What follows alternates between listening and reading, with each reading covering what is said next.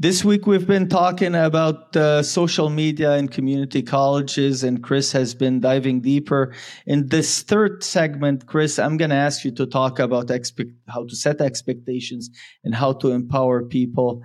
Uh, and I want you to not be uh, give us the sanitized version. I want you to really drop the gloves and and really speak to that because people like myself in administration don't really comprehend not just the power of social media, but how to get to a place where social media is going to be leveraged. Because just saying, well, we're going to have a social media presence doesn't the social media presence make.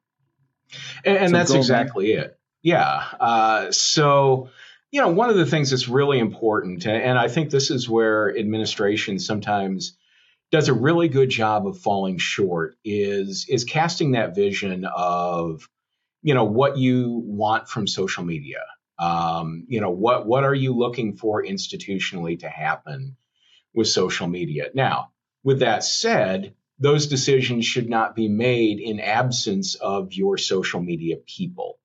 Uh, just because you have made it into that you know upper level administrative role doesn't mean you automatically became an expert on social media. And uh, the reality is just like any other position you should be hiring someone that is a subject matter expert in social media. And administratively you need to trust them to make the decisions to move the needle. So you know if you're asking for growth if you're asking for engagement, click throughs, whatever, you need to trust your person to know how to do that. Um, you know, one of the the things that is is not uncommon um, in higher ed, and, and I'm a part of a, a group of social media, higher ed social media people. And uh, one of the things that gets talked about pretty regularly is the HIPPO principle and uh, it, it is decisions. HIPPO stands for what? It, it is decisions made by the highest paid person's personal opinion. Uh, highest paid person's personal opinion. HIPPO. Okay, got yep. it. Yep. So you know, you you have somebody like a dean or a president or provost, whatever, uh, that has decreed do this. Uh, so that may be you need to post this flyer exactly as it is. Even though, as a social media person, you know the flyer as it is is a scan of a flyer. It's not a digital original piece. It's off kilter a little bit. Uh, it is too wordy, and maybe it has a QR code on it. Uh, so it's not the right What's your beef with QR code? Really? What's, so, what's your issue with QR code? They are handy. You can you can you don't need to write anything. You snap a picture of that sucker and people can jump to the information that you want. So so when I'm browsing on my phone and I come across a QR code on social media, how do I scan that with my phone? That's why QR code should not be on social media things because you can't scan them with the device that you're looking at it with. They're great well, if you're going to put it on a flyer or a poster or something like that. Uh, but they are are useless when you put them on social media. Now, if you want Excellent to point. put the, yep, if you want to put the URL in there, you know, go to this URL to do whatever it is. Fine, you know, let let's do that. Um, but, you know, let's think about the content as far as how it's going to work best on that social media platform. So, for example, if we're trying to post a press release, um, you know, I certainly could post a press release across every single social media channel that I have. Uh, a press release is not going to perform well on Instagram. Um, a press release may perform, you know, probably LinkedIn is a great place for a press release maybe Facebook, uh, X slash Twitter uh, has been good for for press releases, but you know, better let's let's try to take the content of that press release and tell that story on social media, and and do that in a more interactive, platform appropriate way. Well, even even for the uh, uh, you know LinkedIn and Facebook, having something that is lively rather than a drab, sterile something. Yeah, well, is, you know, is far better. Yeah, you know, for example, um, colleges and universities all over are obsessed with showing pictures of the campus with so many things that they do.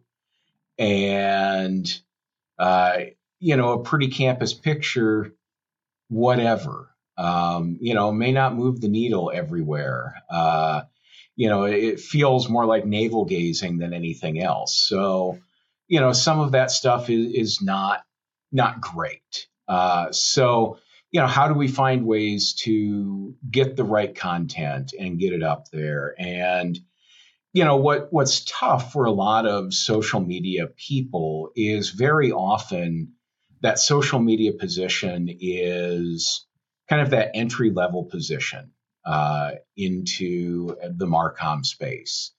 And you are getting people that tend to be very young.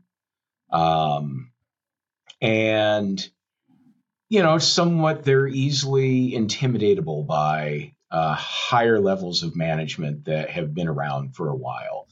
But, you know, really, you need to be able to trust that social media person that this is what they've dedicated, you know, even if it's a young career, this is what they've dedicated that to. Um, you know, to make sure that, you know, you trust them with what the brand voice is going to be like. And you trust them that, okay, if we're trying to target people on TikTok, for example, uh, the very polished university or college commercial isn't going to be it it's it's not going to track the way it would somewhere else.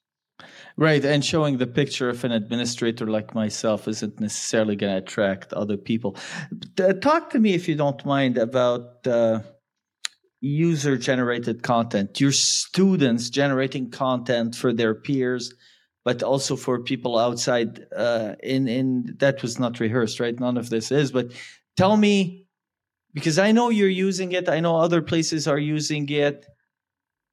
Just talk to me more about it, please. Yeah, it's it's huge. I love user generated content because, uh, you know, again, I'm I'm 47 years old. Uh, I can Young say.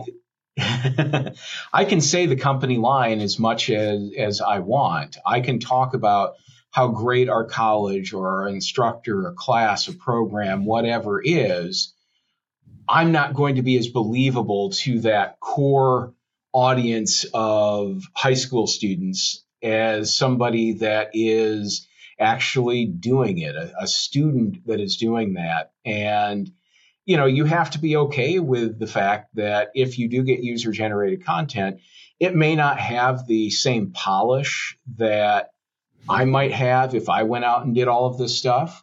Uh, but it's it's organic, it's real, and that that is incredibly important to that generation of of traditional college age students to see that organic and real feel of what's happening. So, you know, having user generated content incredibly important. You will see colleges and universities do Instagram takeovers, for example, by students. Um, and there are a variety of ways to do that uh, without turning over the keys uh, to that institutional account to a student.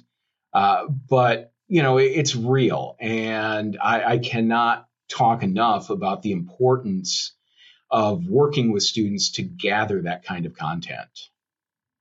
Yeah, it's it's not a documentary where you need to bring in the smooth voice of uh, actor X or Y or Z uh, to talk over it. Uh, that is an excellent uh, conclusion to this series where we talked about social media use and reach uh, in community colleges. Chris went through uh, the whole spectrum. This is not the first time we talk about marketing, communication, and social media, and we're going to revisit it very often. We think it's essential. We think it's a game changer for our institutions. Chris also, you know, he dove into uh, the scale uh, and how to scale things up, I should say, and what the expectations are.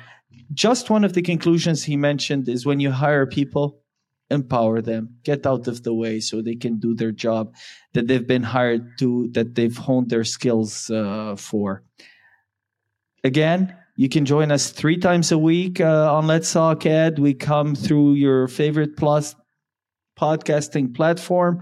And if you're here on uh, YouTube, like and share, ring that bell so you know when we've updated things. And please, please, please share your feedback with us and share our content with ours. We're about changing and revolutionizing uh, higher education. Help us do that. Chris, thank you, and we'll see you next week, folks.